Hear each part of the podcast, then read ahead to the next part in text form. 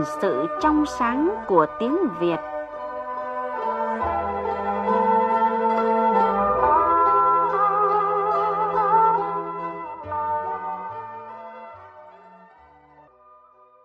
Tôi thấy người ta thường hay dùng cái cụm từ viện dẫn. Theo tôi hiểu, cụm từ này thường để đưa ra một cái bằng chứng gì đó. Tôi không hiểu là cái từ này dùng thế nào cho chính xác không biết là nó có đồng nghĩa với từ chỉ dẫn hay dẫn chứng không cái từ viện ở đây là như thế nào? Thưa quý vị thưa các bạn vậy cụm từ viện dẫn được sử dụng thế nào mới là chính xác? Ở đây từ viện được dùng với ý nghĩa là gì? Cụm từ lưỡng dụng có hàm ý ra sao? Và có thể hiểu thế nào về công nghệ lưỡng dụng? Rồi trong cụm từ chiêng làng chiêng trạ thì từ chiêng và trạ có ý nghĩa là gì? Trong chương trình hôm nay, chuyên gia ngôn ngữ Phó giáo sư tiến sĩ Phạm Văn Tình sẽ giúp chúng ta tìm hiểu về những từ ngữ này. Phần cuối chương trình trong tiết mục đi tìm điển tích, mời các bạn nghe câu chuyện về thành ngữ mất bò mới lo làm chuồng. Bây giờ xin mời biên tập viên Lê Hằng bắt đầu cuộc trò chuyện. Xin chào quý vị thính giả. Chào Phó giáo sư tiến sĩ Phạm Văn Tình. À, cảm ơn Phó giáo sư đã dành thời gian cho chương trình hôm nay ạ. Xin chào chị Hằng và chào tất cả các thính giả của Đài Tiếng Nói Việt Nam. Thưa Phó Giáo sư, vậy cụm từ viện dẫn thì à, thường được sử dụng trong những trường hợp như thế nào? À, cụm từ này thì có cùng nghĩa với chỉ dẫn và dẫn chứng hay không ạ? À, Phó Giáo sư có thể giúp giải thích cho thính giả. Viện dẫn là một từ Hán Việt hai thành tố. Viện nghĩa Hán Việt có hai nghĩa. Một là cứu giúp, vin vào. Hai là chỉ cơ quan nghiên cứu, bệnh viện hoặc là viện Hàn Lâm. Viện trong viện dẫn có nghĩa là cứu giúp, làm căn cứ. Ừ, dẫn là đưa ra, Vậy thì viện dẫn có nghĩa là đưa ra, dẫn ra một nội dung nào đó để minh họa hoặc chứng minh cho lập luận của mình. Nhiều khi ta nói một vấn đề gì đó để tính thuyết phục nó cao lên ấy thì chúng ta là phải đưa một cái gì đấy để làm minh chứng. Ví dụ như là cơ quan công an viện dẫn các số liệu điều tra làm căn cứ buộc tội, hoặc là trong báo cáo khoa học, chuyên gia đã viện dẫn một loạt tư liệu vừa cập nhật có trích dẫn xuất xứ rõ ràng làm luận cứ cho lập luận của mình. Viện dẫn đó là một cơ sở để tăng cái sức thuyết phục cho bài nói hoặc là bài viết. Có thể nói là viện dẫn thường dùng với sắc thái trang trọng trên văn bản báo chí. Trong giao tiếp, người ta có thể dùng một cái từ đồng nghĩa và dễ hiểu hơn, đó là dẫn chứng. Ví dụ như bài viết có dẫn chứng rõ ràng nên rất thuyết phục ta thấy rằng là viện dẫn là một cách thức mà người nói hay người viết sử dụng để tăng thêm tính thuyết phục cho cái diễn ngôn của mình Viện dẫn ấy, tra cuốn từ điển từ và ngữ Hán Việt của Nguyễn Lân và cuốn từ điển tiếng Việt do Hoàng Phê chủ biên thì ta sẽ thấy các ngữ liệu được trích dẫn từ đó. Vâng, như vậy là cụm từ viện dẫn thì có nghĩa là đưa ra, dẫn ra một nội dung nào đó và từ này thì đồng nghĩa với cụm từ dẫn chứng. À, có một cụm từ khác thường xuất hiện trên báo chí mà thính giả Nguyễn Ngọc Minh ở Hà Nội muốn được tìm hiểu như thế này ạ. À, tôi đọc trên báo có cụm từ lưỡng dụng mà tôi chưa hiểu rõ cái nghĩa nó là gì. Báo chí hay nói đến công nghệ lưỡng dụng và hình như cái cụm từ này hay được dùng để chỉ về các cái ngành quốc phòng, quân đội thì ờ, rất mong chương trình giải thích giúp tôi. À, Phó giáo sư có thể giúp giải thích cho thính giả. À, lưỡng dụng là một tổ hợp từ Hán Việt hai thành tố. Lưỡng là hai, như lưỡng cực ấy, là hai cực, lưỡng khả là hai khả năng. Dụng là dùng. Người ta hay nói dụng ngôn tức là cách dùng từ ngữ, dụng nhân tức là dùng người thì lưỡng dụng là một từ có nghĩa là đồng thời hà tác dụng thế mọi sự vật thường chỉ có một chức năng hay một tác dụng nào đó, nhưng có những trường hợp nó lại có thể là lưỡng dụng, có hai khả năng sử dụng chẳng hạn như là đó là một loại thuốc lưỡng dụng, vừa hạ sốt vừa là an thần hoặc là nhà nổi lưỡng dụng ở đồng bằng sông Cửu Long có chức năng vừa làm nhà ở, nhưng lại có khả năng chống lũ khi nước lên. Bây giờ chúng ta hay nói tới là công nghệ lưỡng dụng.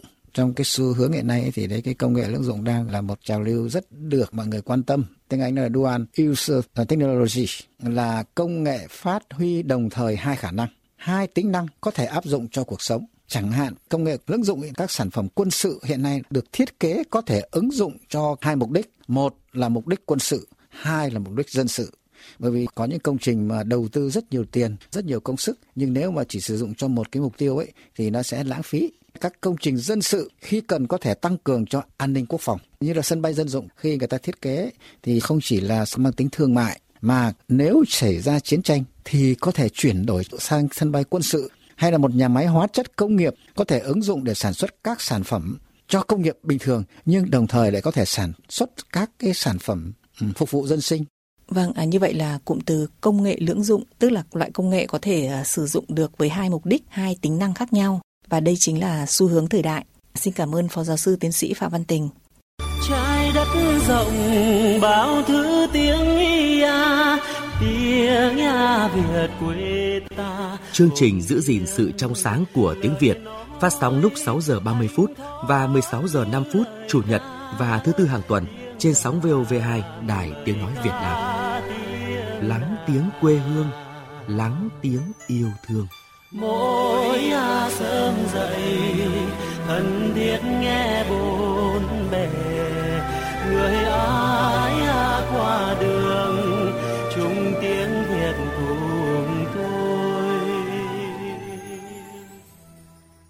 Quý vị và các bạn đang nghe Phó Giáo sư Tiến sĩ Phạm Văn Tình giải thích về một số từ ngữ khó hiểu. Vâng, à, thưa Phó Giáo sư Tiến sĩ Phạm Văn Tình, có hai cụm từ thường xuất hiện trong các bài giao của mõ làng thì đã gây thắc mắc cho nhiều người. À, mời Phó Giáo sư và quý vị thính giả cùng nghe một tình huống. An này, ơi. Ờ, trong cái bài giao của mõ làng ấy, ừ. chiềng làng chiềng trạ, ừ. thượng hạ tây đông ấy, ừ. mình rất là thắc mắc ừ, hai cái từ này, ừ. đó là từ chiềng và từ trạ. Thì cậu có biết hai từ này có ý nghĩa gì không? Cậu nói thì mình mới nghĩ đến đấy. Ừ. Hai từ đấy có nghĩa là gì ấy nhỉ?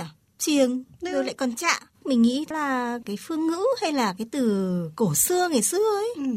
Nhưng mà hai ừ. cái từ này được mõ làng thường nói vào cái lúc đầu tiên ừ. kiểu như là mời chào gì Ừ. Đấy, cậu có thấy thế không? Ừ, có vẻ là như thế. Một từ tưởng là quen thuộc mà cũng khó hiểu phết đấy. Đấy, không đơn giản đâu. Vâng, vậy từ chiềng và từ trả ở đây thì có nghĩa là gì ạ, thưa phó giáo sư? Ta hay nghe thấy các nhân vật mõ hay là nhân vật trong tuồng trèo khi người ta lên tiếng đầu tiên thì có một cái tổ hợp rất quen thuộc là chiềng làng chiềng trại thì trong từ điển từ cổ của Vương Lộc ấy, chiềng nó là một cái âm cổ, có nghĩa là thưa và trình. Chiềng làng có nghĩa là thưa làng, trình làng. Xin thưa. Đấy là một câu nói cửa miệng để sau đó họ thưa gửi một cái gì đó. Cha là một từ cổ chỉ xóm cũng phải nói này là trong cái tiền Việt Mường ấy thì người Mường ở một số vùng của Thanh Hóa ấy, người ta có thể dùng trạ để chỉ làng. Nhưng đa số là các cái cư dân của đồng bằng Bắc Bộ cổ ngày xưa thì trạ chính là xóm. Trình làng trình trạ thì là trình làng và trình xóm. Thưa làng thưa xóm. Thực ra thì làng xóm ngày xưa nó cũng là một cái mô hình dân cư xóm nằm trong làng.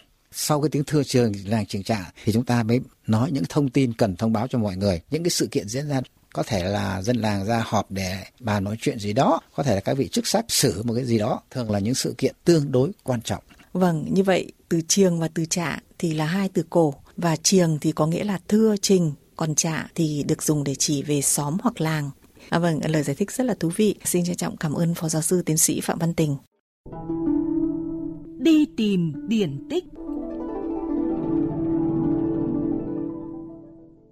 Mời quý vị và các bạn nghe câu chuyện về thành ngữ Mất bò mới lo làm chuồng của tác giả Tiêu Hà Minh trong cuốn Đi tìm điển tích thành ngữ do nhà xuất bản Thông Tấn phát hành năm 2010. Nhà kia tích cóp mua được con bò đẹp nên ưng lắm, chăm bẵm suốt ngày. Tối đến, chủ nhà dắt bò buộc vào gốc tre cạnh nhà. Thằng trộm mấy lần rình rập biết rõ mọi việc. Đợi khi cả nhà ngủ say, tên trộm bèn dắt bò đi mất. Sáng ra ngủ dậy, không thấy bỏ đâu. Nhà kia tức lắm. Người hàng xóm sang chơi thấy vậy mới bảo. Chẳng là do bác không có chuồng để ngăn kẻ trộm. Cứ buộc bò vào gốc tre như vậy thì nó dắt đi mất là phải. Chủ nhà nghe vậy cho là phải. Bèn mua cây mua cột về dựng giữa vườn một cái chuồng bò. Vừa làm, anh ta vừa nói. Phen này thì thằng trộm kia đố mà dắt được bò của ông đi. Người hàng xóm lại sang chơi, thấy vậy cả cười. Bác mất bò rồi thì làm chuông làm gì cho phí công phí của. Người chủ nhà lúc ấy mới ngớ ra, mình làm gì còn bò nữa mà làm chuông, đành lại dỡ xuống.